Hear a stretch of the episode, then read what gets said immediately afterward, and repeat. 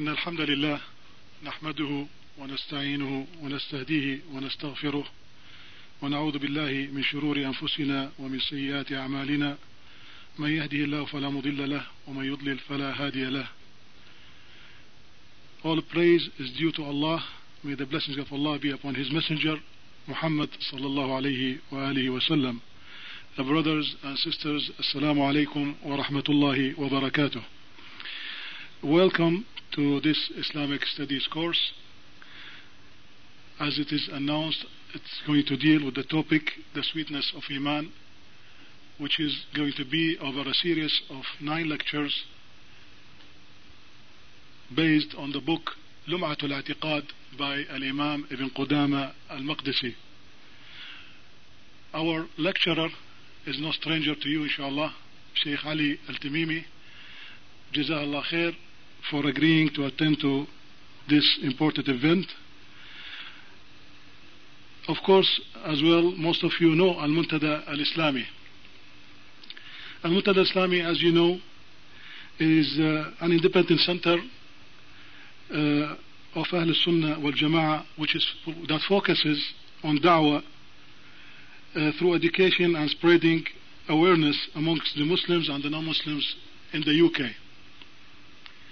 And it is part of this mission, inshallah, running courses like these, which we hope with all sincerity that Allah subhanahu wa ta'ala will grant us tawfiq and guidance to achieve the full success through such courses.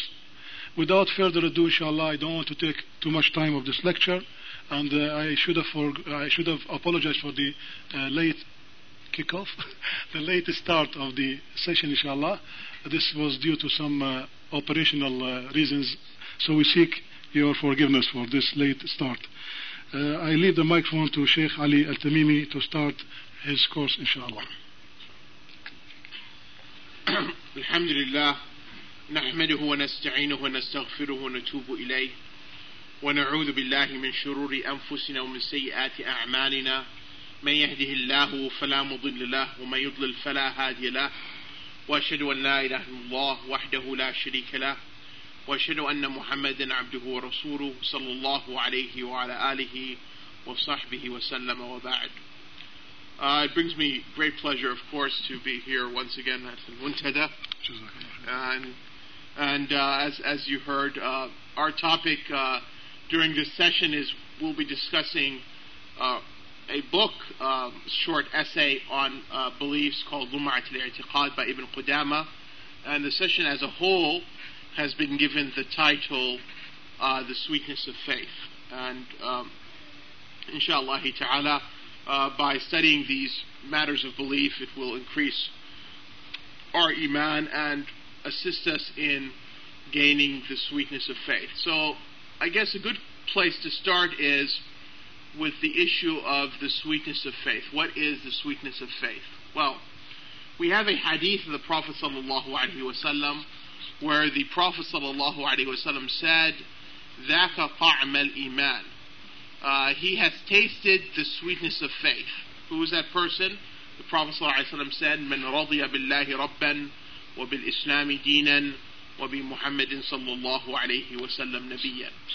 He has tasted the sweetness of faith. He who is or has become pleased with Allah as his Lord, meaning his the one he worships, with Islam as his religion, and with Muhammad sallallahu alayhi wasallam as his prophet. So the sweetness of faith is achieved when a person uh, has those three qualities in his heart. Uh, he becomes pleased that Allah is his Lord, his, the one who he worships, and so therefore he worships none other than Allah. He, Allah is the focal point for his aim in life for his journeying in life. He, the second quality, Islam is his religion. He's pleased that Islam is his religion, so he follows the commandments of Islam and avoids the prohibitions of Islam, trying to fully um, gain that quality of being a Muslim, one who has submitted unto Allah. and likewise, he is pleased that Muhammad wasallam is his prophet. So the example uh, for his life, the, the, human being which he tries to mold and he tries to pattern his life around, is that of the Prophet Muhammad sallallahu alaihi wasallam. And each one of us has, I imagine, tasted the sweetness of faith at one time or the other in his life. I mean, I cannot imagine a Muslim having not tasted the sweetness of faith at one point or the other in his life. I mean, for those brothers who have, uh, you know, entered into the fold of Islam, have repented and come and become Muslims, I'm sure they, they can inform us when they first became Muslims how that feeling they had in their hearts. And, and that's, that's the sweetness of Iman. And I think each one of us, uh, irrespective of we were born Muslims or we came into the fold of Islam, you know, we'll have certain times during the year uh, when we taste uh, the sweetness of Iman. Like usually during the beginning of the month of Ramadan, uh, we have this feeling that, you know, I mean, uh, usually all Muslims have a feeling of some sort of happiness and joy that they're entering into this act of worship, uh, especially when you have an, an opportunity uh, to make Umrah, to make Hajj. So this is something which is, you know, not, I would say, not hidden from us in terms of uh, what it means to taste the sweetness of Iman. But the issue, I mean, the, the point is, is that how do we make the sweetness of faith, the sweetness of Iman, something which is constant in our lives? In other words, how do we always feel that way? I mean, we feel that way maybe at being in Ramadan, during Eid, if we, if we make Umrah, you know, if we, if we perform the pilgrimage, we perform Hajj, uh, if you're at certain gatherings and so forth, if you're at the masjid, you feel that sweetness of Iman. But how, how do we make that from just an occasional experience, an, an occasional spiritual experience? How do we now make this something which is something which is constant in our lives?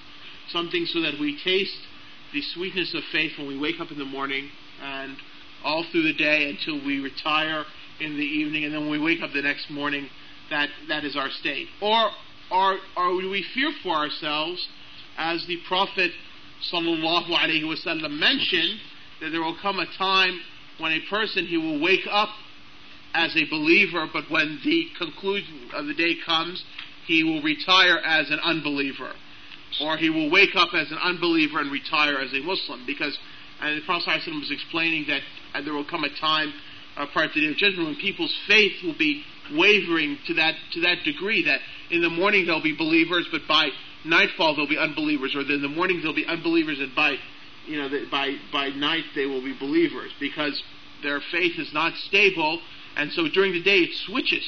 It goes from one you know from belief to to unbelief, from from being pleased with Allah to being uh, displeased with Allah, from being pleased with the Prophet ﷺ to being displeased with the Prophet ﷺ, from being pleased with Islam as one's religion to being displeased with one's, Islam as one's religion. And this is something which I think also is not unique uh, uh, I mean, I, and let me re- express that.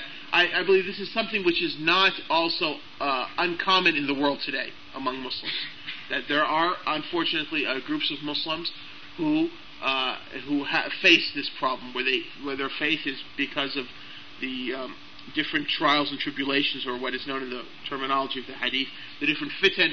Their their faith does you know waver back and forth. So this is one extreme and we want the other extreme when we reach the level of ihsan, uh, when we worship uh, Allah as as He is to be worshipped in the sense that we worship Allah as if we see Him, for even though He does not see, we do not see Him in this world, He sees us, and so that pleasure with Allah Azza being tasting the sweetness of faith, is something which is constant in our lives and not an occasional experience. That's the aim to which we are trying to strive. We ask Allah Subhanahu wa Taala to grant us that. Now, in order to gain the sweetness of Iman, I mean, one has to have a foundation in, in, in Iman. And that foundation comes by learning the Aqidah, learning the beliefs uh, the, uh, of, of faith. Because when one has that foundation, it, it should then follow with acts of worship, which will then are built upon that, uh, that foundation. and So then the sweetness of Iman is uh, obtained. And that, that is why I guess the aim of this, the course was that we try to learn the basics of faith. We try to learn the basic principles of Iman, of Aqidah, so that we may build upon them, so that we may get this goal of learning the sweetness of Iman.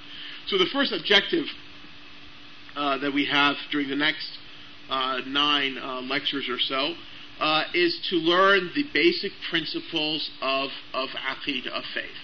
And, um, you know, I, I, hope that this is something which we can measure ourselves. I mean, I hope that after, you know, the two days we spent together uh, or so, that, you know, we can say that, well, we actually did learn something at the end of uh, those two days. So that, that's, a, that's an aim. The other aim is that this should be uh, something which propels us to further study uh, of Aqidah. I mean, Aqidah, the studying of faith, of our Aqidah, is not something which is just done during a weekend. Uh, um, uh, to, to sit together and to uh, learn something of our, our religion over a weekend is, is, good, it's positive, and we should do that. But it's, it's something which should be ongoing, something which should be constant.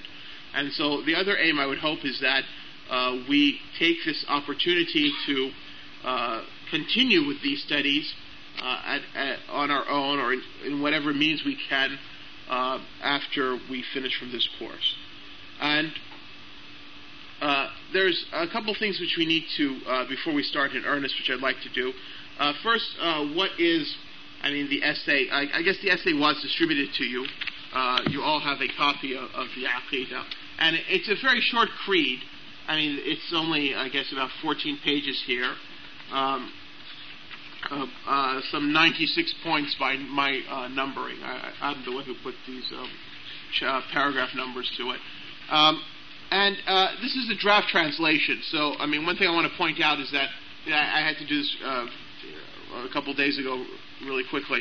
So it's a draft translation. So, I mean, when we go through it, we might correct part of it. And, and part of that I want to point out is that the ayat, uh, which the author uh, uses as evidence evidences to the points, I, I, just took it from one of the translations I had at home. So I didn't really uh, go through the ayat and the ahadith uh, and translate them, uh, retranslate them based upon the Arabic grammar, and based upon the books of tafsir. So if the ayat or the ahadith uh, sort of look um, a little bit, we might correct sometimes. We might feel that it's not wrong as we go across this because that, that's that's the reason. Um, the other issue is that I'd like to also to set uh, this creed, this aqidah, in perspective. Um, uh, first of all, uh, let's start off by uh, talking about the author Ibn Qudama. Who is Ibn Qudama, and you know why are we studying this aqidah in in particular? Well. Uh, Ibn Qudama was a, a, great scholar of Islam. Uh, he's, in fact, he's pr- perhaps among the most well-known scholars of Islam, even though he might not be known to us because really he doesn't have anything in translated English language except for one book which was translated by an Orientalist. But uh, he was a great scholar of Islam. And he was born in the year 541 Hijrah. So he was born uh, just to put in perspective, I mean, he was born 541 years after the Prophet ﷺ's hijrah. Uh, we know that, uh, for instance, um, he comes about a century before Ibn Taymiyyah, to, to give uh, uh, some perspective in terms of uh, birth. Ibn Taymiyyah dies in the year 723, and Ibn Qudama dies like in the year 620. So there's about a century between their time. he's also born during a time which is before it's the time during the Crusades. I mean, the as, as we'll explore, point out some aspects of his life, but before the sack of Baghdad, before the uh, by the Mongolians, by the Tartars.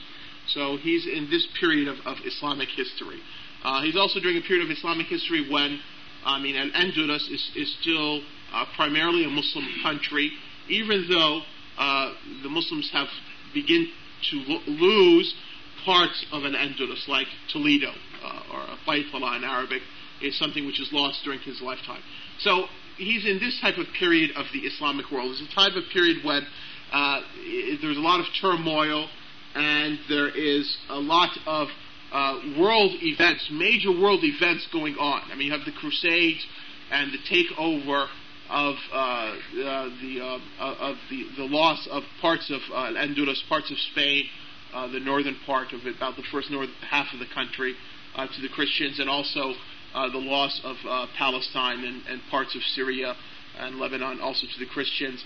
And likewise, you have the, the Mongolians are starting to move across uh, from uh, the deserts of China, and this is something which is a process which is starting. Anyway, uh, he was a descendant of Umar ibn al-Khattab, which is something which is interesting uh, about him. Um, uh, between him and Umar ibn al-Khattab is about 12 or 13 generations. Um, and uh, his, his, name was Abdullah. Uh, Abdullah and his uh, Ibn Ahmed. That's, that was his name. Abdullah, the son of Ahmed. and he's known often in the books by, if you look at the books of fiqh, they often quote him by saying Abu Muhammad said. Abu Muhammad said, in reference to him, that was his kunya. Uh, Qudama, which is, uh, he's also referred to as Ibn Qudama, uh, that was his great grandfather.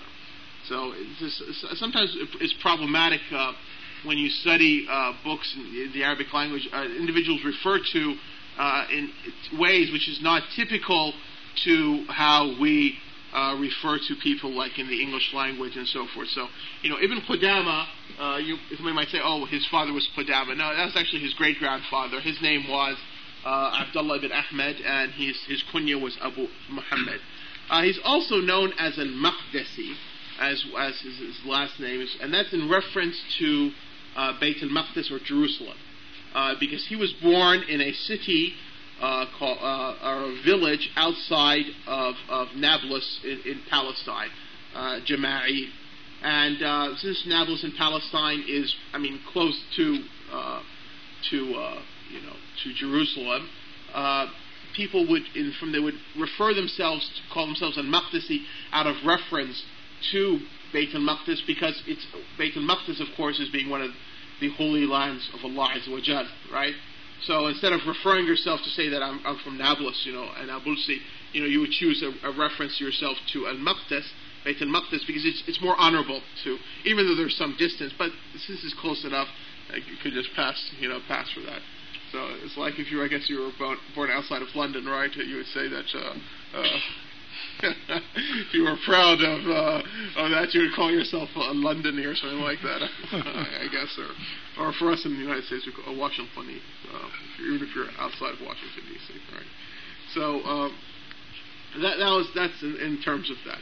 Now uh, he, at the age of ten, his family had to flee. His family had to flee uh, Palestine, and the reason why is because the Crusades uh, had you know taken over the area and a lot of Muslims were put to the sword and so forth. So his father took his family and they fled to Damascus.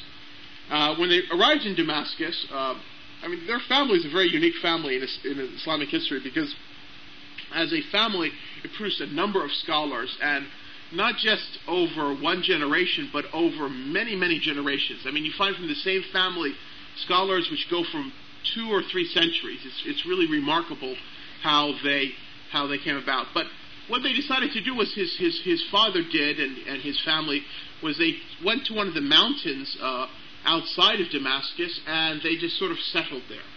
So they. I mean, they were sort of like a what, like uh, a pioneering family, uh, to use an, uh, an American um, um, sort of um, reference. Uh, they they went there. They had to clean clear off the land and they had to, you know, they had to build their homes. And one of the things, first things they built was a masjid and a school. And uh, in fact, it was it was such they were not inside the city proper of Damascus; they were outside of Damascus. So what they had to do was they also had to guard themselves uh, during the night. So for for many years they would sleep uh, with you know guards posted in front of their homes uh, from the family to protect themselves from you know either marauding uh, uh, you know, Bedouins or thieves or so forth. I mean, the Islamic world was very unstable. There was not much central authority. So if you lived outside of the city, you were sort of left to your own. You know, you have to sort of fend and defend yourself. So, I mean, this was the type of, uh, uh, just to sort of give you an idea of the type of, you know, background he grew up in. So, I mean, as most, you know, Muslim uh, children who were on the path of scholarship, he began first thing with memorizing the Quran at an early age from his father and learning knowledge from his family itself. Then, at, in, in, his uh, early 20s or so, he traveled to Baghdad, where uh, he, um, he, he went to see the, the, the prominent scholars uh, at that time. And he went with his cousin, uh, who was also a great scholar of hadith. Uh, and um, uh, who later on, of course, became a great scholar of hadith. And, and their aim was to basically to see Abdul Qadir al-Jilani, who was the preeminent scholar of that. Uh, Ibn Qudama uh, was from a Hanbali family. Uh, and so, uh, therefore, they, they went to see the scholars of, of, of, their madhab. And, and, and as a result, the, the Hanbali madhab was, was primarily uh, found in, in Baghdad, in Iraq, uh, due because that's where Ahmed ibn Hanbal was, you know, born and raised and uh, eventually died. And so, as a result, um, the, that that school of thought, uh, in, in, terms of legal school of thought, was found in Baghdad, and so they went uh, to there to study. And so they spent about a year or so with Abdul Qadir Jilani. Then Abdul Qadir Jilani died, and they continued their studies there uh, in Iraq, in Baghdad, with other Hanbali scholars their names are not important at this point, but that's where he got his, his knowledge and he and he learned. And so then he came back to uh, Damascus after his finishing his studies. Uh, his cousin uh, Abdul Ghani continued on east, uh, going to uh, what is uh, now what we call Iran and Afghanistan, and and studying from the scholars of Hadith, since his his focus was Hadith studies in that part of the world, and, and really traveled around the world extensively before coming back to Damascus. Now, uh, when Ibn Qudama uh, arrived in, in Damascus, uh, you know, he, he was, um, I mean, his scholarship was uh, very unique. I mean, besides he was known for his piety and his worship and so forth, but he was known for, I mean, his scholarship. I mean, Ibn Taymiyyah, as I said, who came a century after him, said that after Al-Awza'i, uh, there was none who uh, entered into the area of Asham, into Damascus, uh, as knowledgeable as Ibn Qudama. Now, who, who was Al-Awza'i? Awza'i was uh, the major scholar of the third generation. Okay, we have a Sahaba, right, the, the first generation, right. Then we have the Tabi'een, the second generation. Then we have the third generation known as Atba'u Tabi'een. All right. Now, this third generation, there were four prominent scholars in the third generation in four areas of the Islamic world. You had Imam Malik in Medina, which I think we're familiar with, right? There was a scholar by the name of Layth ibn Sa'ad in Egypt. Uh, there was a scholar by the name of Thawri in Iraq. And there was a scholar by the name of Al-Awza'i who was in Damascus in Syria. Those were the four, you know, preeminent scholars uh, during the third generation. So, you know, Ibn Taymiyyah, who was a great scholar in his own uh, right, said that after, you know, uh, Al-Awza'i, who was in the third generation, uh, and Awza'i, he dies, I mean, I don't remember the year, but Malik died in the year 179, so at Awza'i, you know, died either a little bit before or a little bit after, I think, you know, 176 or 183 or I, don't remember which, which year. But the point is, is that, you know, so from that time until, you know, Ibn Qudamah, which is at the end, so we have from the end of the second century to the end of the sixth, uh, uh, the sixth century, you know, for 400 years, you know, there is no scholar of the level of Ibn Qudamah. In fact, if you look at it, if you look at even from after the time of Ibn Taymiyyah to our time, and now we're in the 15th century, there probably has been no scholar of fiqh, great scholar of fiqh as Ibn Qudama. I mean, Ibn Qudama probably is the greatest faqih produced in the in, in, in the ummah of Muhammad sallallahu after the Sahaba, the Tabi'in, the four Imams, you know, that thing. He's probably the greatest faqih produced. And and this was noticed even you know right after his lifetime. Ibn Abd salam who was a great scholar, in maybe a generation after Ibn Qudama, said that I could not find myself giving a fatwa unless I had a copy of Al-Mughni, which was Ibn Qudama's prime greatest work that he ever wrote, uh, in, in, my in my uh, in my possession. So I mean, probably if you look at Ibn Qudama's, I mean, fiqh uh, uh, output, I mean, he probably is the greatest scholar, uh, the greatest faqih and legal scholar. We're talking about know, legal scholar uh, produced in the Ummah of Muhammad Now, uh, so he, he wrote extensively, and uh, as, as the scholars of his time, and as the scholars of his time, and uh, uh, were they were not scholars just in a single uh, field of knowledge. I mean, so you find the writings of Ibn Qudama, I mean, dealing with a whole host of topics. All right, for instance, he wrote regarding matters of the heart, piety. One of his uh, famous books was called Kitab al-Tawwabin, the book of the repenters, where he mentions, talks about repentance and just different incidents of repentance from the time of Adam alayhi to people in his time who repented, uh, among you know rulers and common folk and so forth. Uh, he also uh, wrote, as I mentioned, a number of books on fiqh, and in fiqh he had a, a, a style of writing.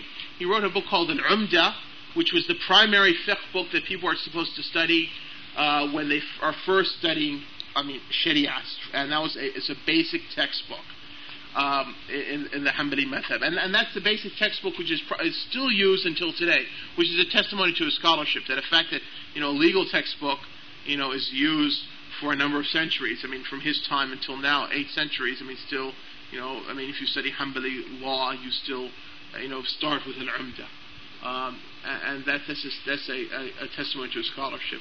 Um, and then he had another book called Al-Kafi, uh, and then he had another book called Al-Muqni', which were, you know, second and third levels. And finally, the fourth level, when you reach the level of Ijtihad, Al-Mughni, which means the sufficient. I mean, that's just, I mean, that's, you don't need anything more after that.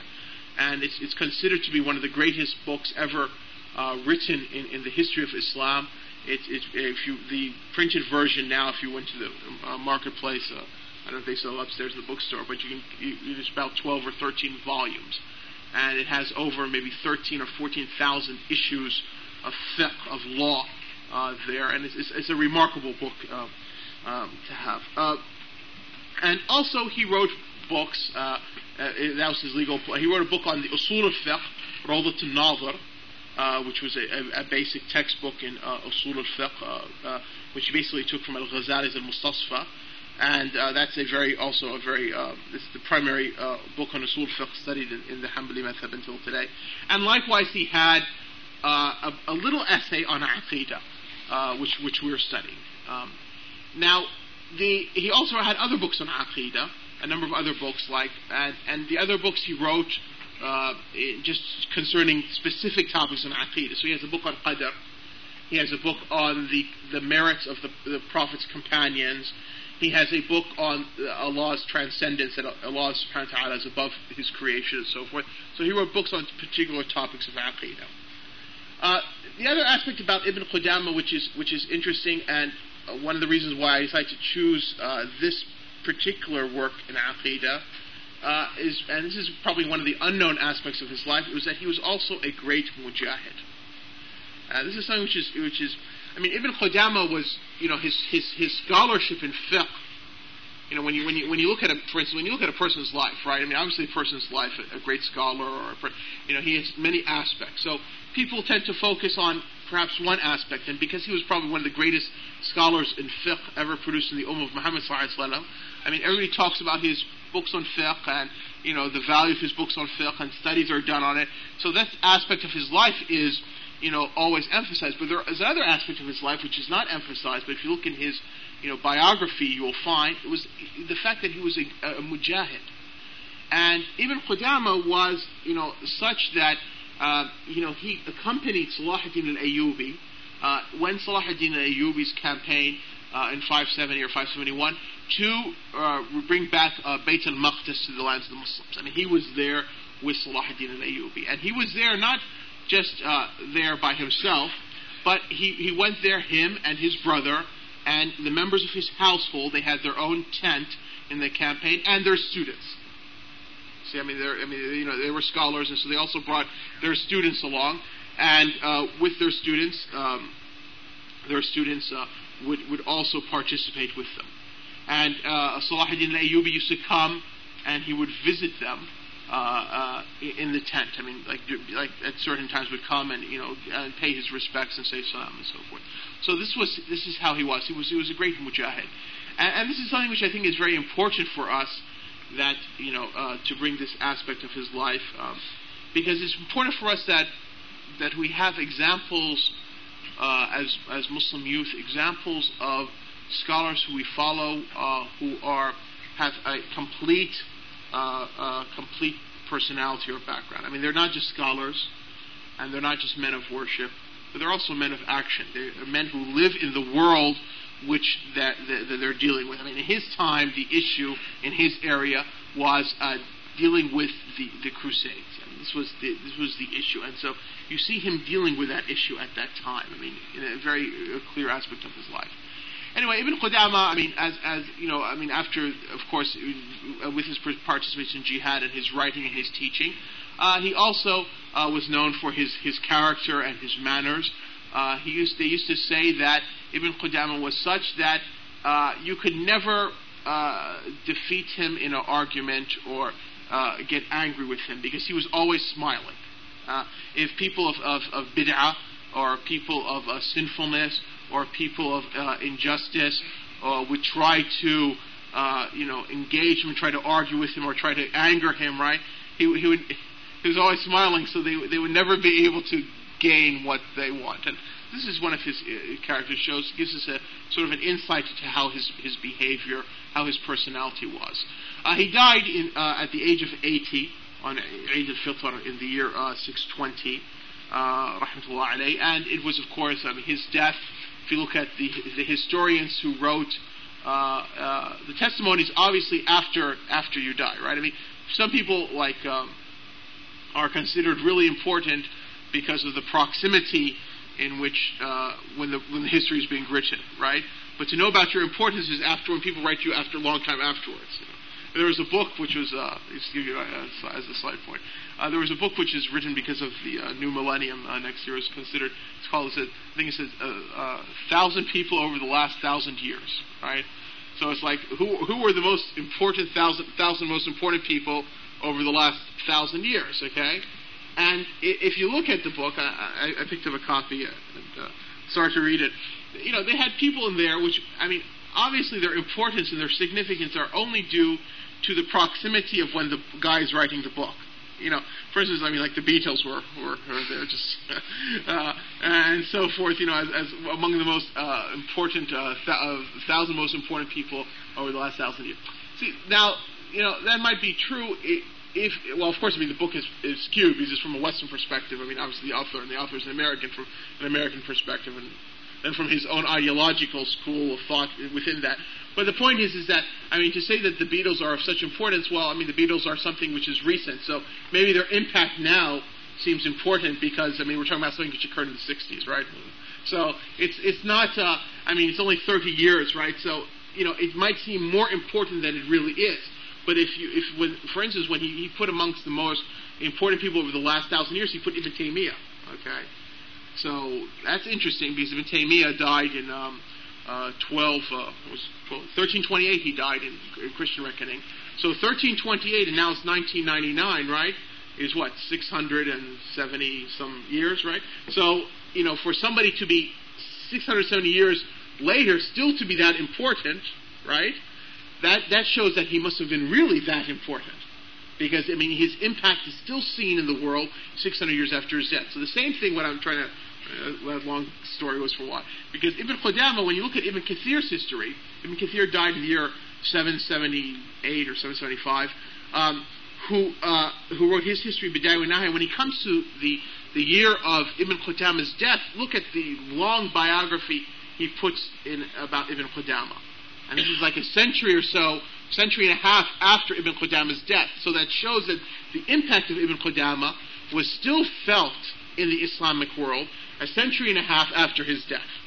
And as I said today, I mean, until now, I mean, you, there is no person who would be, you know, I mean, his worth, uh, you know, uh, in, in, fiqh if he didn't have a copy of, of al-Mughni in his household or, or use al-Mughni. I mean, you, you cannot imagine somebody writing a paper. I mean, even if you were in school, you were writing a paper on any topic in fiqh, and if you didn't go to al-Mughni to refer to it, uh, you can't imagine any scholar, you know, any imam in a masjid not having a copy of al-Mughni you know, which is Ibn Qudama's primary works. That shows that I mean his impact uh, upon you know the ummah until today uh, is seen, and this is inshallah ta'ala an indication of his uh, piety and his knowledge, and um, uh, so and so forth. And that, that's a very uh, lengthy uh, sort of and quick introduction to. Um, Ibn Qudama's life. Now, what about the creed Lum'at al-I'tiqad? Well, what does the word Lum'a mean? Lum'a uh, you know, there's different explanations to what it means. I mean, one of the explanations it means is like something shining and so forth.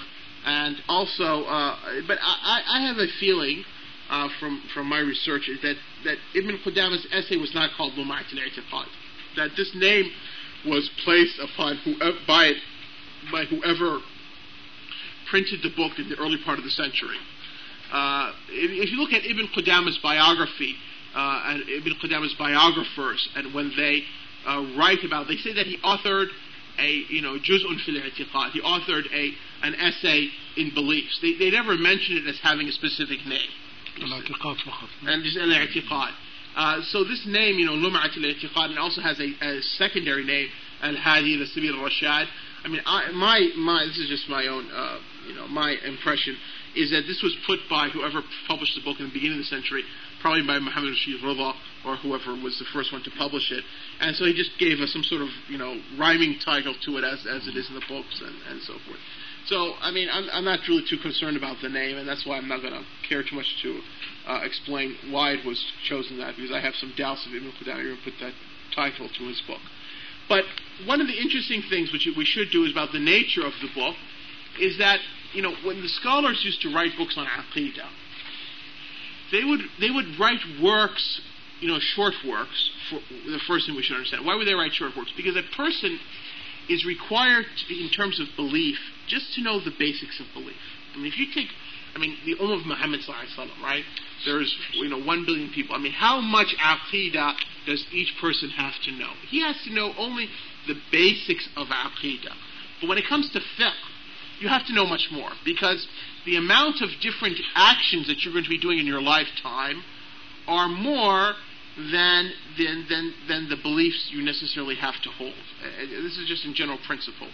Uh, that's why if you look at Ibn Qudama's essay, his, his introductory essay on fiqh, al-umda, right?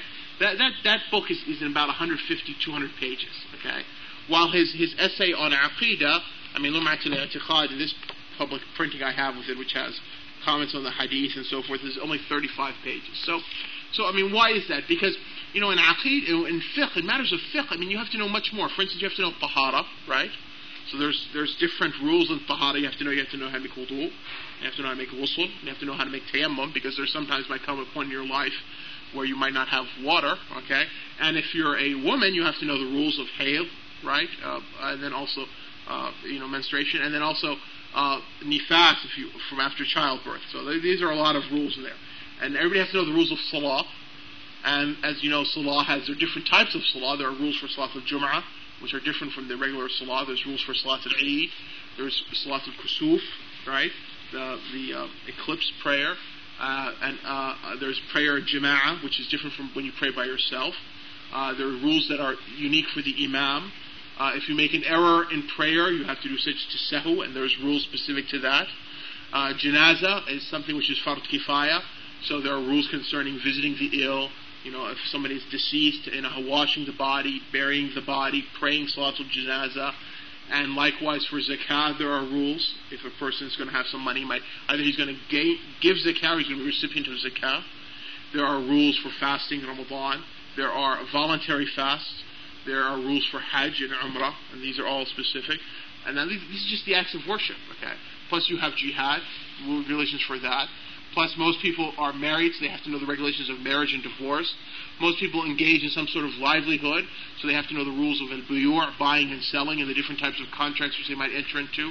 If you ever enter into dispute, you have to know the rules of testimony and and judging and so forth. So, you know, you see, I mean, human life has so many different aspects, right? Just to know just the basics, just, you know, the main points, you know, just bullet points in concerning each aspect that you're going to go through in your life is quite a lot. So therefore, in fiqh, you have these, even this, the introductory textbooks in fiqh are going to extend 100, 200 pages. Well, but aqidah, I mean, just to know the minimum, let us say, is just to know the basic beliefs. And here is the point when they used to write these basic beliefs, they would write it in context of the incorrect beliefs present in their time. Okay? What does that mean? I mean, the Prophet ﷺ came and he explained the message of Islam. So the people inherited from the Prophet ﷺ an understanding of the Aqidah, an understanding of Islam. However, though, when people started to deviate because of introduction of Greek philosophy, introduction of Greek thought, introductions of practices of, of Sufism, mysticism, and so forth, uh, uh, uh, taking beliefs and notions from the Christians and from the Jews and from the pagans and so forth, so different types of incorrect beliefs started to appear. So what would happen is that the scholars would then write the beliefs in in in, um, in um, in light of these incorrect beliefs. So the issues they would stress were the issues where people got went astray in. They, and so the issues where people, the Muslims were in agreement to it, and people did not, you know, have any difference of opinion, they wouldn't touch. So, for instance, when you look at the essay on Lum'at al you won't find a section on the angels. Why? Because for most part, the Muslims, irrespective of their sect, I mean, they're from the people of the Sunnah, the people of Bid'ah, their beliefs concerning the angels were basically correct, and so there's no reason to teach that, because you're going to teach that which where people had fallen to error to. Now, however, this type of uh, issue is is good, except for in our time. This is, the problem comes in our time. Okay, in our time, because we live in an era when you are exposed to so many different beliefs. All right and also because you live in an era where uh, the notion of individualism is so strong in the world, where everybody believes what he wants to believe, right? The amount of different beliefs a person is exposed to, the amount of different philosophies and ideas and schools of thought that you're exposed to are so numerous, right? You can no longer uh, say, I just want to take these few basic, you know, beliefs, because uh, you're going to be exposed to so many different beliefs and so many different schools of thought and so many different ideas are going to be pumped, you know, to you through mass media that you really need to have a very detailed knowledge of aqidah in order to preserve yourself. While in previous times, where societies were more uh, monolithic, there were more, you know, the same sort of beliefs throughout the society and so forth.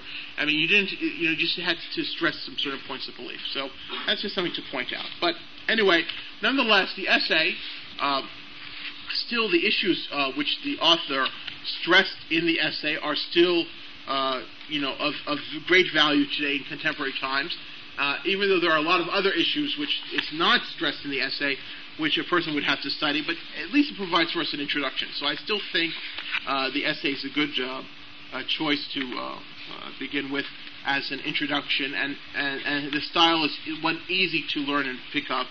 And and and I also have a, a personal fondness uh, for the Aqidah because this was the probably the first Aqidah I ever read in my life. So you know, so it's like I have a, a personal just attachment uh, uh, to it.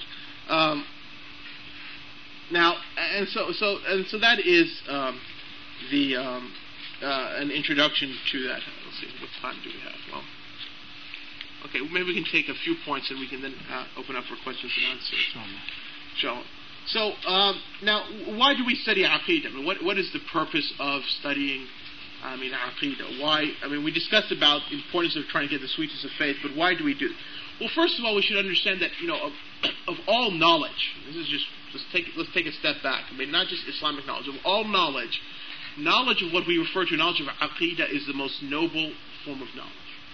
H- how come? How do we know that? Well, because if we know, if we look, look into what is the subject matter that we're studying, I mean, the subject matter when you study aqidah, in the end, is the subject matter is Allah Azza wa and and Allah is the creator. So any other knowledge is not going to be of that value.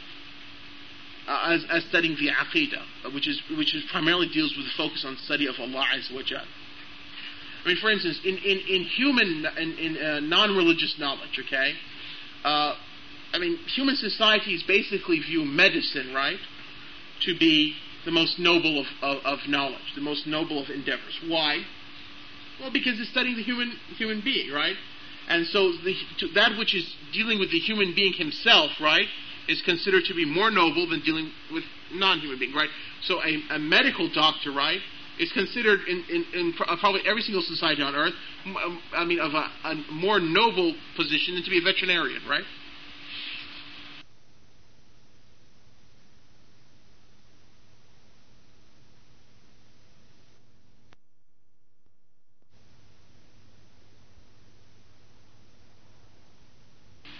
I to be a person who's, a, I mean, they both study medicine, right? I mean, they both study, you know, the pulmonary system, they both study the circulatory system, right? But to know the, to know how to cure the ills and the ailments in a human being is considered to be more valuable than in a horse, okay? Uh, or, for instance, studying something which is inanimate, like architecture, right? A veterinarian might be considered to be more important than architecture, right? Uh, because because that's just dealing with something which is inanimate, buildings, rocks, and stones, and so therefore, you know, or a, a, psychologist or a psychiatrist, psychiatrist might consider to be more noble than, for instance, a person who is studying uh, archaeology, you know, or you know, or anthropology. So, so the point is, is that you know, human beings usually rank knowledge according to its need in the society, and also according to the importance of the subject matter. And so, when we come to the Islamic sciences, it's the same Uh, knowledge of the Arabic grammar is something which is good, but to study the hadith of the Prophet ﷺ is considered to be more noble than to become a scholar of the Arabic grammar, because the hadith of the Prophet ﷺ are, are the words of the Prophet ﷺ. And so to be a scholar of the Sunnah is considered to be more noble, if you were to rank the scholars, than to be a grammarian. And likewise, studying Aqidah, and to be a scholar in Aqidah, or what is known as the Usul al-Din, fundamentals, is considered to be more noble than to be a jurist, a scholar in fiqh. Why? Because to, to, to study matters dealing with Allah Jal is considered to be more noble than dealing with fiqh, which in the end deals with basically either the relationship of the servant with Allah in terms of the acts of worship, or the relationship between servants amongst themselves in terms of marriage and divorce and buying and selling and so forth. So the, the first point is, is that we should understand that what we're studying is something very noble. It's very important because it is, you know, in the end, the subject matters that we're studying, you know, we're learning about Allah Azza wa Jal. Um, and, and that is why, I mean, it's considered to be a fiqh al-akbar, the greater fiqh. I mean, you know, uh, as, as Abu Hanifa, who has an essay which is attributed to him uh, in Aqid, is called, he called it a fiqh al-akbar. So it's considered the greater, the greater knowledge, the greater understanding. And, and in reality, there is no life. I mean, one cannot really have, one cannot live, you know, in the sense of having true life. One cannot have no uh, pleasure in his soul. One can never, you know, have any pleasure in life until he knows his Lord. Until he knows his Lord by his names and by his attributes, by his actions. Until he knows the purpose of, of his existence, which is to worship Allah Azza wa Jal. Until he knows, you know, until he focuses his life to journey unto Allah Azza wa Jal, one will not live. I mean, one will be among those who are dead.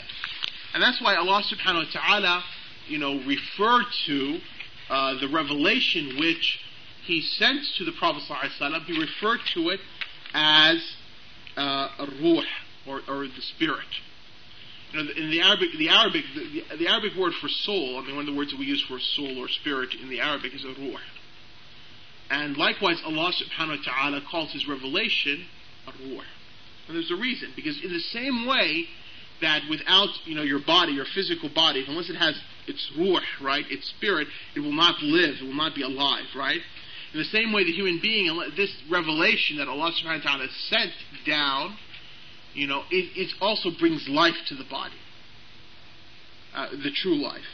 And, and that's why subhanahu wa ta'ala, Allah subhanahu wa ta'ala says, وَكَذَلِكَ أَوْحَيْنَا رُوحًا uh, مِنْ أَمْرِنَا and, and, like such we have revealed or we have inspired, meaning the Muhammad sallallahu with a ruh, a spirit from our command. In other words, that this revelation Allah calls it a, a ruh. And also its guidance. Allah subhanahu wa ta'ala refers to the Quran and says, قُلْ هُوَ لِلَّذِينَ آمَنُوا هُدًى وَشِفَاء Say, Muhammad sallallahu to them, it is for those who believe, who believe in this Quran, a hudan, a guidance, and also a shifa, a cure. So it cures from the ailments, the sickness that is, that is, that is in the heart. I mean, due to either misunderstandings or due to uh, desires. And so therefore, I mean, and this is the message of the prophets. This is another reason why we study this. This is Allah subhanahu wa ta'ala, when He sent the prophets, every single prophet came with this message of Tawheed, which is, which is really what the Aqeed is about. Uh, Allah subhanahu wa ta'ala says, وَلَقَدْ بَعَثْنَا فِي كُلِّ أُمَّةٍ رَسُولًا We have sent amongst every people a messenger, and اعبد الله واجتنب الطاغوت. With this message, worship Allah alone and avoid a taghut, that which is worshipped other than Allah. So the foundation, therefore, is that it's required that for us to live, you know, for us to be living people, not to be, you know, just shells of uh, people. You know, I mean, we're physically, but we're, our souls are dead.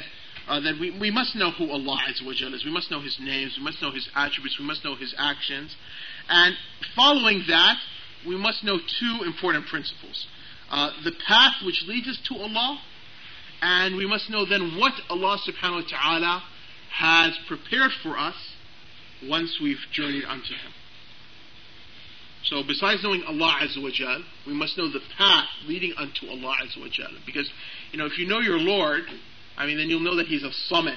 And uh, one of the names of the meaning of a samad is the one who, who, you know, all is turned onto. I mean, you know, in the Arabic language you say that something, you know, samada ila shay, it means he's turned onto. Him.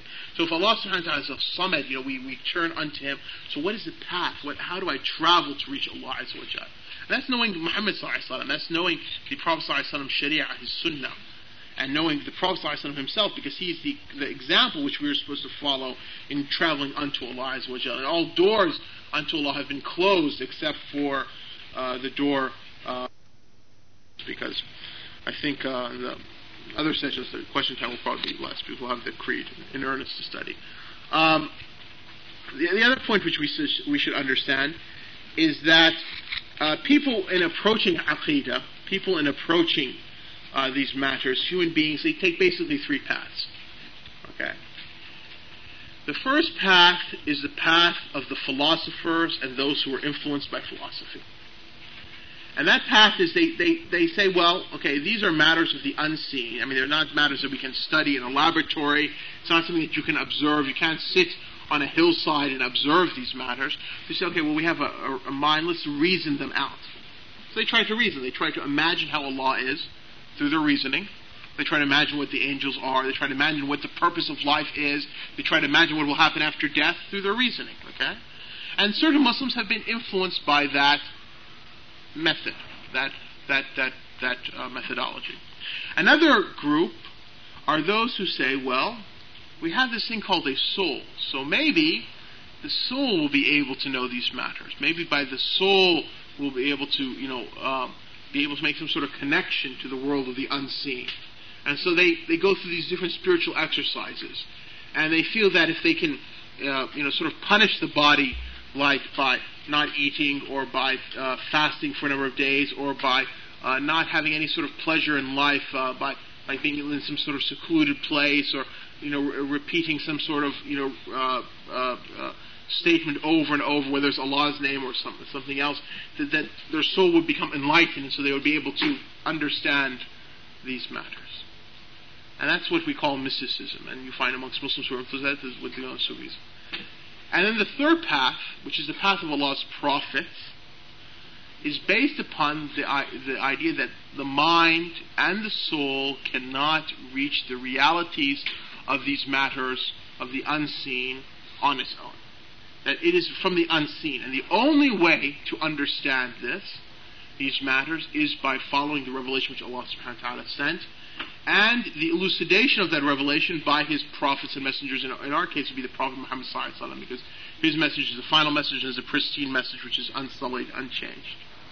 And so therefore, for them, they say, well, we're going to, you know, understand, we're going to approach these matters by following the revelation and understanding about Allah, about the unseen, the angels, the last day, the purpose of life, all these matters through revelation. Now, they also, this, this methodology, this method also incorporates aspects of the other two.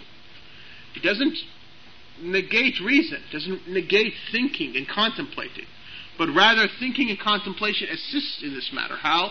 Well, because Allah subhanahu wa ta'ala has placed His signs in the creation. And Allah subhanahu wa ta'ala has established evidences. So we use the mind, we use the thinking to, to see, is Islam true or not? Is the Prophet Muhammad truly a messenger of Allah? And once we've made that determination, because we've seen the evidences which Allah subhanahu wa ta'ala has sent and shown us to show that the Prophet Muhammad was truly a prophet, then we accept the message which has come to him. And likewise, we see Allah's signs in the, in the, creation, so we reflect upon that, so it increases us in faith. So there's a rule of reason. And likewise, spiritual worship also is important, as Allah subhanahu wa ta'ala tells the Prophet Moses in the Quran, وَقِمَ الصَّلَاةَ لِذِكْرِ Establish the prayer for my remembrance. So, in order to remember Allah, so that these are not just, just facts, because if they're just facts in our mind, we'll forget them. But that they become something living and, and constant in our life, you have to have the worship. So in Al-Fatiha, for instance, I mean, the Fatiha, Surah Al-Fatiha is just really a, I mean, well, one of the, its main uh, aspects of Surah Al-Fatiha is just basically a declaration of the Aqidah. You know, Alhamdulillah Rabbil Alameen is about Allah, Rahman Rahim, it's about Allah, Maliki Yawm is about Allah on the Day of Judgment. Iyaka na'budu wa iyaka nasta'in is the purpose of our, our existence, to worship Allah. Ihdina Sirat al-Mustaqim is Qadr. Sirat al-Ladina Namta alayhim is about the hereafter. غير المغضوب عليهم ولا الضالين is about the hereafter also. So I mean, it really deals with, with, with the matters of the aqidah. So when one prays and so forth, he enforces, uh, reinforces uh, those matters. So the point is that people uh, take three basic approaches uh, among human beings, and you also find it within the Muslims. The, the approach of the philosophers, which is an errant, uh, wrong approach. The approach of the mystics, and the correct approach is the approach of uh, the followers of the prophets of Allah, and that is to take revelation. We use reason in order to uh, see if the message in itself is true or not. Initially, to uh, to believe whether Muhammad is truly the messenger of Allah, to see if whether Islam is truly Allah's religion, and also to reflect upon Allah's creations to increase us in faith. We use worship in order to enforce and to draw closer to Allah, but we understand that the matters of the unseen cannot be understood in detail and cannot be understood except through Allah's revelation to His Prophet, whether that comes via the Quran or the Sunnah.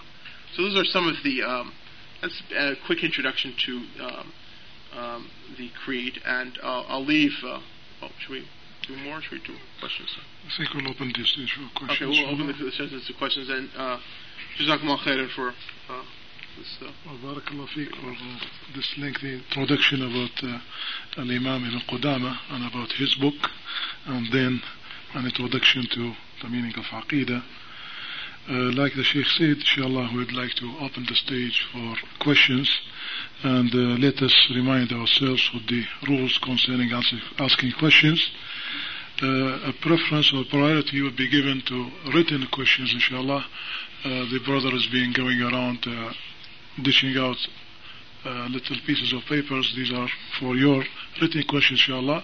The same is taking place, hopefully, with the sisters. Uh, then, if no written questions uh, are available, then the stage is open for direct questions, inshallah. And in your case, it's here. In the case of the sisters, there is a telephone line inshallah, internal telephone line. That's, that's this is a top for the shape this uh, course. Okay, we're trying to, to figure out what this idea of the telephone so we knew. We thought to make it more exciting this time, inshallah. right, I have uh, one written question in front of me at the moment, uh, which I'll put to the Sheikh, inshallah. Simple one. okay, the brother asks, uh, which Arabic books uh, of Aqidah or on Aqidah should a beginning student of knowledge study and in which order? That is, if you recommend that. And uh, then in English, which one's in English? well, yeah, you know, I, I have a, a personal view uh, concerning studying Aqidah that one should study one book of Aqidah from the books which are written um, by the authors. In other words, I mean, one, I mean, if, if one is studying Aqidah, I mean, um, as a student of knowledge, as, a, as the brother is saying. So you're studying with a sheikh, uh, or you're via cassette if you don't have uh, a sheikh in um, you know, your locale. Um, so you take one book of Aqid. I mean, whether it's Aqid al-Tahawiyya or Al-Aqid al-Wasatiyya or Kitab al-Tawheed and so forth, you know, because it provides a foundation. Okay? So I would say Kitab al-Tawheed is definite. That's, that's a definite one. And then one other book, whether it's, you know, Al-Wasatiyya or Al-Tahawiyya or Lum'at al-I'tiqad, it really doesn't matter. Because most of them, they deal with the same issues. Um, but then afterwards, uh, it is my, my belief that Aqidah should be uh, learned thereafter uh, from the Quran and from the Hadith. I, I, think this is really what's important. I mean, when, when one studies Aqidah from the books, you know, the books written in Aqidah itself, and, and only relies upon those books, what happens is is that um, you, you become sort of um, you sort of start focusing only upon the the matters of disagreement between the various sects. All right. I mean, for instance, if you were to study aqidah, um, uh, to give an example, um, let's say aqidah um, uh, on, about the Christians, and so you read the Jawab al-Sahih by Ibn Taymiyyah. Uh, that's it'd be very great. I mean, if you read it and you studied it with somebody, I mean, you would you would become really a scholar about Christianity. Okay, in order to how to refute it. But just to study that, or you know, Hidayat al-Hayara, or any other book written against the Christians, uh, Muslim book, you know, you're you're going to focus, you know, here. I mean, there's um, each of the books is discusses certain points raised by certain, you know, a Christian author and it's a refutation, so it's a back and forth sort of thing. But you know, if you study the Quran to, to, uh, as a foundation, you're, and you're with the Quran, and so you read Surah Al Imran, you know, and you understand its tafsir. I mean, your your your your your your your understanding of the aqid is just that much stronger because you've you've you've made the foundation upon Allah's book, and so then now when you come to thereafter upon you come to al-jawab al-sahih, I mean the meaning that you can you can benefit from and and and the the benefits you can get is just so much more. So and I, so for that reason, I think that people should. Um, this is just my personal, I mean, uh, preference is that in studying aqidah, after studying a basic book of aqidah, uh, whether it's you know, uh, I mean, you have to study Kitab al-Tawheed. I mean, that's that's like a definite, and then one basic book on aqidah, whether it's Wasati or Tahawi or Lum'at al-I'tiqad. You know, you start coming to the books of the Sunnah. So you study Kitab al-Iman, in Sahih al-Bukhari. You study Kitab al-Iman in Sahih Muslim. Uh, you study Kitab al-Sunnah in uh, Sunan Abu Dawood. Uh, you study, uh, for instance, uh, Kitab al-I'tisam bil-Kitabi wa Sunnah in Sahih al-Bukhari, holding fast to the book and the Sunnah in Sahih al-Bukhari. Kitab al-Tawheed within Sahih al-Bukhari. then your understanding of of the Aqidah is t- now taken directly from the Prophet sallallahu alaihi wasallam. Okay? So now when you go back to the other books of Aqidah and you start reading At-Tadmuriyah, uh, you start reading, uh, you know, um, you know, the Fatwa of Ibn Taymiyyah, you start reading, you know, Al-Fisal in different, by Ibn Hazm concerning the different sects and their different ideas and so forth. I mean, the approach to it now is, is a different approach because you're coming from the basis of having the hadith of the Prophet and, and this is also, I mean, in my opinion, concerning fiqh also, that in fiqh, you take a, you take a legal textbook if you're, if you're studying fiqh, what, I mean, whatever in whatever of the four madhabs. Let's say if you're studying the Hanbali method, that's the one I'm familiar with. So you take Umda, uh, Umda by Ibn Qudama or Zad al-Mustaqni, and you study the basics of fiqh. But then afterwards, you go to the books of the Sunnah. So you start studying Kitab al-Tahara and Kitab, you know, al-Salah and, and Kitab al-Zakah and so forth. And you start coming from the Hadith of the Prophet ﷺ, and you also start studying the Ayat, uh, dealing with regulations, what are known Ayat al-Ahkam from the Quran.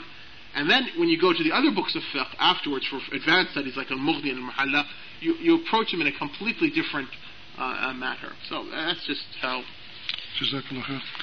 Uh, how can our iman increase knowing that the Muslims will increase in number to be the majority in this world, but will have the strength of the scum of the wave of the sea?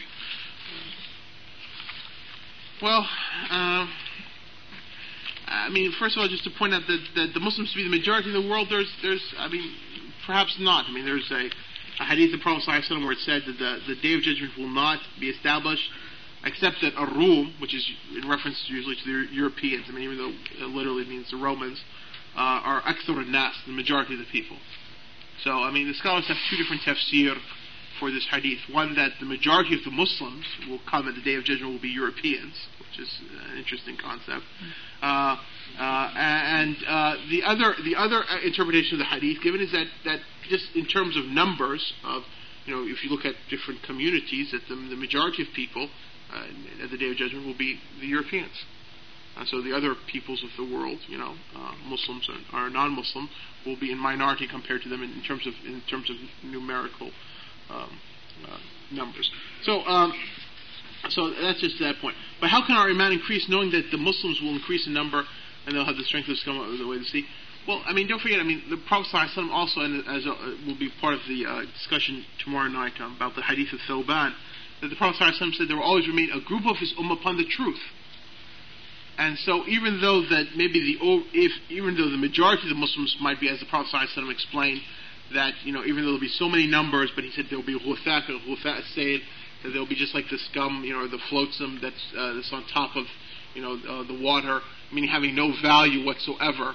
It's not like water, which has a value, gives life, but it's that you know the dirt which the water picks at the top, but just sort of scrape off, and so uh, but yet the Prophet ﷺ also said that there will always remain one group upon his ummah upon the truth. And so this ummah, this group of the ummah, which is upon the truth, they're the ones who their iman is increased, and their iman is is is is, is the strong iman, and that's the iman that pushes them to be the group that also wages jihad and so forth. So, you know, that's inshallah we should try to seek to model ourselves to them, and our iman will increase inshallah.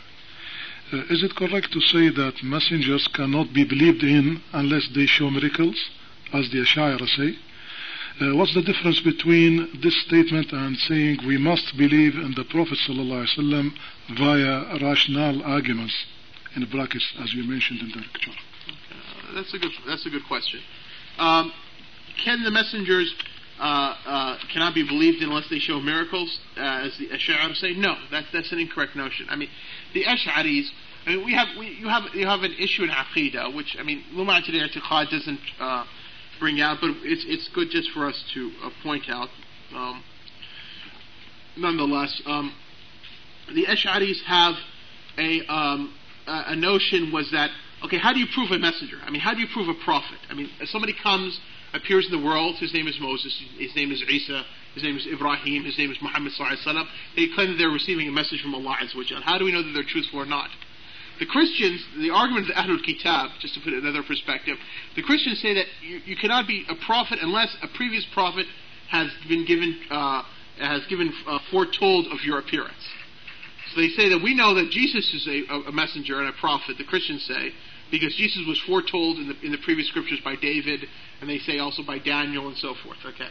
But they say Muhammad, we didn't find anything foretelling Muhammad Sallallahu so therefore we, we won't accept him as a prophet. I mean, that's their argument, even though the the references to the Prophet Muhammad Sallallahu in the, in the, in the Old and New Testament today, I mean, are over 70. Okay. But put that aside. The Ash'aris, uh, which were a, a, group of Muslims who, who took the beliefs from the Sunnah but also were influenced by Greek uh, thought, they said, well, you can only tell a prophet if he has a miracle. He has to do something which, which, which, which is such uh, that, that nobody else can do it. But this caused him a problem because then say, well, what about a sorcerer? What about a sorcerer? I mean, the sorcerers in the time of Moses, right? Allah tells us in the Quran, they threw their their uh, ropes and their sticks and became uh, snakes, right? So, I mean, how do we understand that? What about a Dajjal who will appear before the end of time? How do we understand that? So they, as a result, they ended up rejecting, uh, rejecting. Little messengers arriving from the sister section. So, uh, as a result, uh, they ended up rejecting um, the uh, what about the karamat of the awliya, the, the, miracles of the of the righteous Muslims, which is shown either to support the religion or to sh- to support them. How do we understand that? I mean, if, if, if, miracles in and of itself is the only criteria, then we would be by by by uh, necessity we would have to say that the sorcerers were also prophets, that a dajjal is also a prophet, and that the righteous Muslims who, who manifest karamat are also prophets. This is a problem. The, the other problem is that the signs of the prophethood of the, of the prophet, especially the Prophet Muhammad sallallahu are so innumerous that they cannot be counted. I mean, whenever the servants are in need of something, this is Allah's sunnah.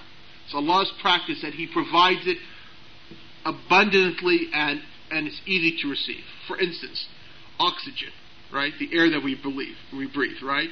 This is something which every single human being is in need of, right? As a result, there is probably no place in the face of the earth, right? Maybe some very high mountains, you know, the Himalayas or so, where there is not sufficient oxygen for a human being to breathe. Because, I mean, this is something essential for every single, you know, living thing to have, every single human being. So therefore you find in such abundance that there's no place in the earth except there's oxygen. Um, likewise with water there is, is very few places on the face of the earth where human beings live where there's not sufficient water for their needs. This is something which of abundance, and likewise with plants and foods and so forth. So this is a lesson on the earth. Okay. Likewise, with the evidence is pointing to his existence, and the evidence is pointing to his worship, and the evidence is pointing to the truthfulness of the Prophet Muhammad sallam, are so numerous that in fact they're more numerous than, than the availability of oxygen and water. And um, and we recognize the truthfulness of a person by by sometimes just by looking at his face, right? Face, right? I mean, a judge in court will say, you know, I mean, and we say in the English language, we say things, we say that, uh, for instance, to, to, show that we say a person is green with envy, right? I mean, he's not actually didn't turn green, right? But it means that, you know, that that he he his face showed something, right? That you could tell that he's envious, right?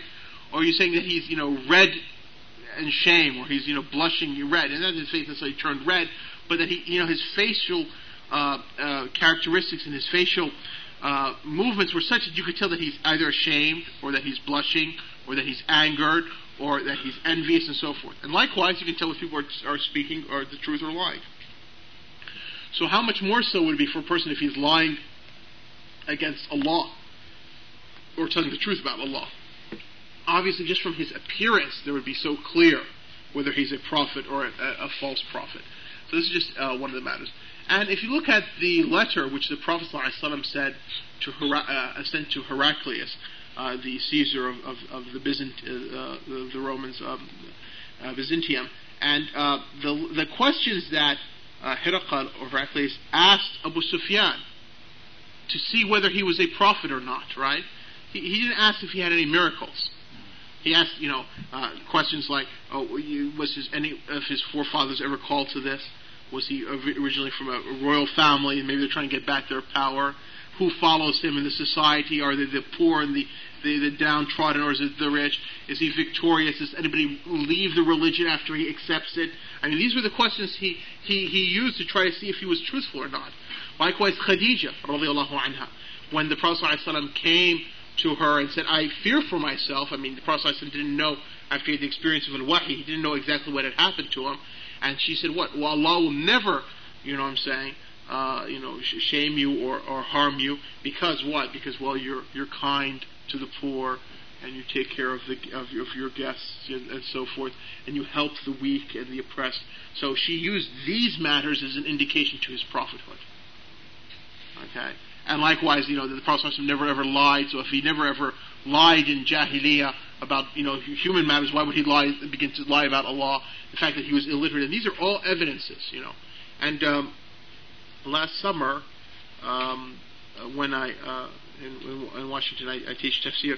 Uh, there was I, we did Surah Yunus. I mean, I did about maybe eight weeks, uh, you know, on, on the uh, the evidences of the Prophet Prophet Muhammad Sallallahu So if you can get those tapes, we went through all of them. I mean, all the different evidences. Which. Huh? Which uh, Surah you Surah Yunus. Yunus. Yeah, there's a reference to to the Prophet of the Prophet Muhammad Sallallahu So I, I went through it. I just took it from Ibn Taymiyyah's Jawab al-Sahih. I mean, you know, it's about 200 pages of Ibn Taymiyyah, we just sort of summarized and we went through it. So you can those tapes really go through that.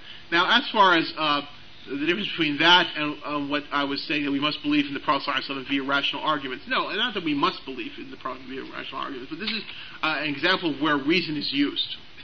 Where reason is, is used and it's not it's not blameworthy because to tell whether the Prophet Muhammad is true or not, or to tell whether the message of Islam is true or not, um, you know, using reason in this case is not blameworthy. And in fact, Allah subhanahu wa ta'ala, you know, uh, points to this in the Quran. He says that, you know, that I only command you with one thing, that you stand up, you know I'm saying, either in singles or in pairs, and you reflect, tafakkaru. You know I'm saying, uh, does your companion, is he insane? Is he mad? So I mean, here Allah subhanahu wa ta'ala is commanding the Quran, commanding the unbelievers that they, they delve into this issue, that they sit and they reflect about him. Either they reflect by themselves or they reflect in pairs, so they can you know discuss the matter. Mm. You know, is Muhammad Sallallahu insane as, as as they're claiming? So I mean, so this is a, a, means, you know, and once you've established the prophet of the Prophet Muhammad Sallallahu whether it's by miracles, whether it's by uh, uh, I mean, whatever re- whatever leads you to believe in the Prophet or the Prophet Muhammad then, then you've reached it. It doesn't necessarily need you to establish that by rational arguments, but to use rational arguments here uh, is uh, valid. And, and, there's there's one other rational argument which I want to I want to uh, I, I, gave one time the um, a tape uh, or a lecture some years ago here in London called "The Rational Arguments of the Quran." Here's a rational argument which is not from the Quran to show the uh, the truth of Islam. If you came to, uh, especially this is this is also very useful for Jews and Christians if you're arguing with them. If you say to, to them and say, well, uh, Jew, because Jews and Christians accept the notion that there that there is a God, there is a Creator of the heavens and the earth, and uh, you say to them, well, there is, uh, we accept that there, there's a belief in, in, in Allah, there's, there's a, a, creator. And would we not accept that this creator is merciful? They would say yes. And we would not say that this creator wants good for his uh, servants and his creatures. We would say, they would say yes. And that he, he would guide them and show them to that which is, is beneficial to them. You say yes. So then you would say that, okay, if that's the case, then he would have to you know, show them what what their their guidance is. Okay, and if you look at each people, let us look at what the people have and, and see uh, what is, is, is the guidance. So if you go to the Jews, right, and you ask the Jews, do you have the guidance for humanity? They say, no, we have guidance for the Jews. So this by by you have to you have to by uh, you negate it. Okay. If you go to the Christians, they say no, we have the gospel according to you know according to Mark, according to Luke, according to you know uh, John, and so therefore it's it's not the, the guidance from Allah right? If you go to the Buddhists and to the Confucianists and you go to the communists and the atheists and all the other peoples of the world, they also you, you come off. So all it leaves is the Muslims, right, who claim that their book is from Allah So that so by by by necessity, then it has to be the truth. You see how that argument and reason works? I mean, if if they agree that Allah must have sent something, right? And nobody else in the world claims that they have that which Allah has sent, and we, we are in agreement that Allah must have sent something. So then, by by uh, by necessity, then therefore, what the Muslims have is truth, even without uh, uh, uh, inspecting into it or not. Mm. Anyway, that's that's something, that's something from Sheikh Jafar. We, MashaAllah. Right. Uh, in what way should we teach our children the aqidah? Yeah, for children aged uh, seven to nine years, say, should we uh, take them through uh, the pillars of iman, then Imam Tahawi's book, for example, in order to not uh, in order not to confuse them, uh, but at the same time giving them a comprehensive understanding. No, you're right. Um, in terms of teaching children, I mean, you, you teach them the pillars of Iman, and I wouldn't go through Imam al-Tahawi's book. I mean, I would choose a book for uh, teaching Aqidah, uh, one of the, one of the books which is contemporary in, written because it, it, deals with the Aqidah uh, not from in, in reference to the, the sects, but just in terms of ex- expressing just what are the basics. Like Ibn Uthaymeen's uh, essay Aqidah Ahl Sunnah wal Jama'ah I mean, he says, you know, Allah, I think, gives just ayat and the angels and the books and so forth. So it's, it's more of as expository. It's not in, in reference to any, you know, incorrect beliefs. So that that would be um, uh, something. And, and the other thing is that, you know, I mean, people need to write books. And so, I mean, somebody has to sit down and figure out uh, how to write a book in Aqidah for children who have are being raised uh, in, in the United Kingdom or the United States. I mean, this is something that somebody has to think. I mean, obviously, a person who is a an educator, he will know that what are the common ideas and uh, you know concepts which which children will have you know which will pick up in the society. So besides you know ex- giving expressing to them you know what the, the basics of aqidah like from in an expository sort of sense like Ibn Uthaymeen's aqidah al Jama'ah, but also to point out what are some of the concepts and notions they're going to have in, in, in their mind, and and, in, and and to make some sort of reference to that. That's very important. So you know, it needs educators to to address the issue. I mean, there is no reason why we should be shackled to the the books of the past. All right. Uh, yes, the books of the past uh, provide for us the foundation for learning our religion. And what I mean by the books, I don't mean the books of Hadith and the Quran. Was, this is revelation from Allah, which uh, but I'm saying, but there's no reason to say, well, okay, you know, Ibn Qudama wrote Lum'at al-I'tiqad, and so therefore we can only study this book in Aqidah, Lum'at al-I'tiqad, the day of judgment. I mean, that, that, that doesn't make sense whatsoever. We need to, you know, write books in Aqidah which reflect the different misconceptions that people have uh, today, presently.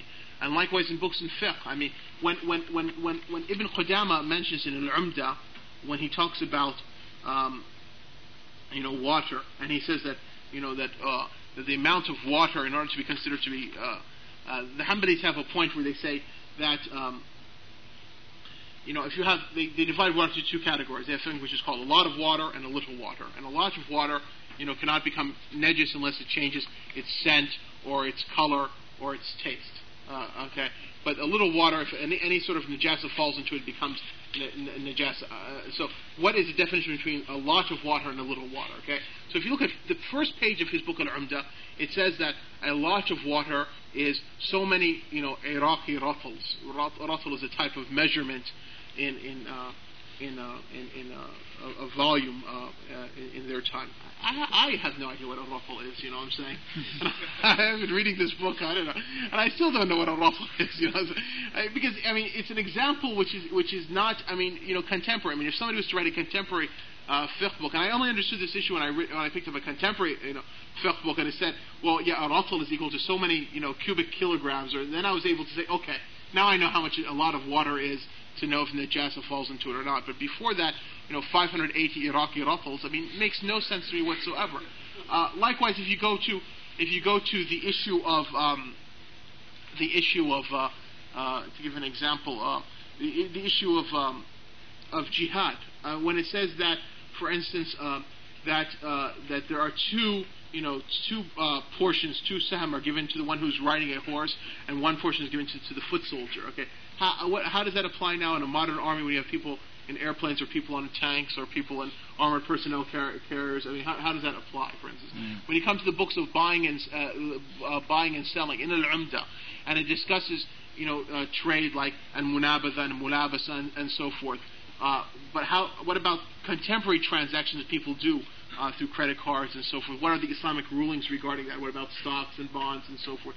You know, types of you know uh, societies, uh, commercial societies, I mean, uh, companies and so forth that maybe did not exist during the time of Ibn Qudama. So if we were just to stick to an umda and teach our children umda, then then we wouldn't have fuqaha. We would have people who would know fiqh for that century, but we wouldn't know fiqh for for this century. I mean, one of one of the uh, one of one of the uh, the jokes I I, I have uh, with with my wife is that if, when I was one time we were reading uh, thing on fiqh and it said that um, Ibn al-Jawzi said that the responsibility for uh, the husband to his wife is that he provides her a blanket and a dress and a loaf of bread, you know, every day, and that's it. A blanket, one blanket a year, one dress a year, and a loaf of bread every day. So this is my marital responsibilities. You know, uh, that made sense in in, you know, in in in Baghdad maybe in the year you know five. You know, Jawzi died like 570 or whatever. So in the sixth century of Baghdad, that might make sense for you know, the people. I mean, you, you know, your responsibility for. You know, there's always a chapter in the books of fiqh and the books of marriage about you know um, living well with you know husband and wife. You know, uh, and and so it says you know for the responsibilities of the husband, he's got to provide her a loaf of bread and one blanket and, and you know, and one dress a year. So, but I mean, obviously now that's that's inapplicable. So if you were to write a contemporary book of fiqh, you need to express what it is. It says, like for instance, you don't have to provide her medicine. Okay, because medicine was in those days something which was very rare for people. Mm. But now medicine, and also because probably because of the lifestyle of people, I mean the notion of having medicine and so forth. But now it's considered something essential in life. So to say that the husband is not responsible for buying the uh, the medicines for his wife and so forth, that's her own responsibility. That's I mean, something now, if you were to look at it, that would be that would be considered. I mean, if if, uh, if a wife took her husband to a qadi in a Sharia court and said, you know, he refuses to buy my medicine for me, I mean, the qadi would probably, you know, judge that the husband is not, you know, treating his wife well and might, you know, force the husband to pay because, but in those days, not. So, and these are just some of the issues. So, in other words, we, we need to have contemporary books in aqidah and fiqh. Uh, uh, do students of Islam like us need to follow a madhab? Uh, do you need to have a certain amount of knowledge, i.e., Arabic? Uh, you need to have a certain amount of knowledge Arabic. Uh, uh, it depends what the sister means by students of Islam. I mean, if you mean students of Islam, practitioners of Islam, then we do not need a madhab. But if you mean student of Islam in the sense that you're studying to become a faqih, all right, then you it, then there's no way you can become a faqih unless you uh, adopt a, a madhab, a legal school in the beginning. It's like medicine. Each one of us has a knowledge of medicine, even if we're not doctors. Okay, each one of us knows basics of medicine. If I have a headache, I know to take aspirin. If I have a, a cut right if, on my hand, I know that if the wound is deep, I need to go to the hospital and get stitches. Right, but if it's if it's not deep, I can just wash it and put some antibacterial thing, maybe put a band-aid on it, right? I mean, this is some basic principles of medicine that, that we understand. Now, if you want to become a doctor, right, you need to go to school, and if you go to school, you'll be given a set curriculum, right? And then once you graduate from that set curriculum, right, then you're as a as a medical doctor, you can look at the different procedures, different practices, different medications, and you pick and choose as you want because you've reached a certain amount of knowledge, you have a certain amount of practice in medicine, okay? the same thing with, with Islamic legal studies, okay? If you're just a practitioner of Islam and you want to know how to worship Allah and how to deal in your activities, then you just need to know what Allah and His Messenger وسلم, has given you as a ruling in that. And if you know it, then you act upon it. If you don't know it, you ask a scholar, and the scholar gives you a fatwa and you act upon that fatwa. That's, that's, that's the, the sum of it. But if you want to become a faqih, a scholar of fiqh, then you need to go to a school. And, and that school means that you have, would have to adopt a legal school. It's for your beginning studies, so you understand the principles. When you graduate from that, then you can look at the breadth of Islamic legal writings and you can pick and choose as you wish, and that's what we call ijtihad. Right. Uh,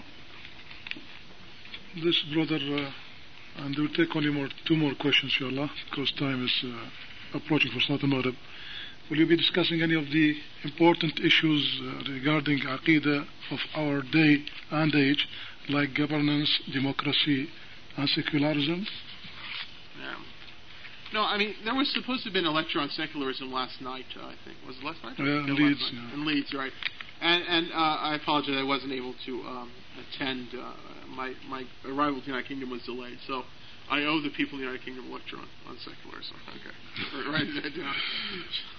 Um, I guess the people of Leeds in particular. So, but you know, there's a section on Aqidah concerning the Muslim ruler, and um, and so you know, we maybe during the question and answer we can bring up issues like governance and democracy and secularism, but there's not specifically.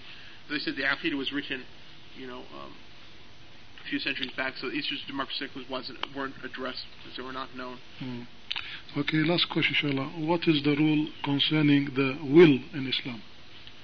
Right. I mean, uh, wasiyah is, is, is, is required. Is, is, is if you have something to, you know, bequeath.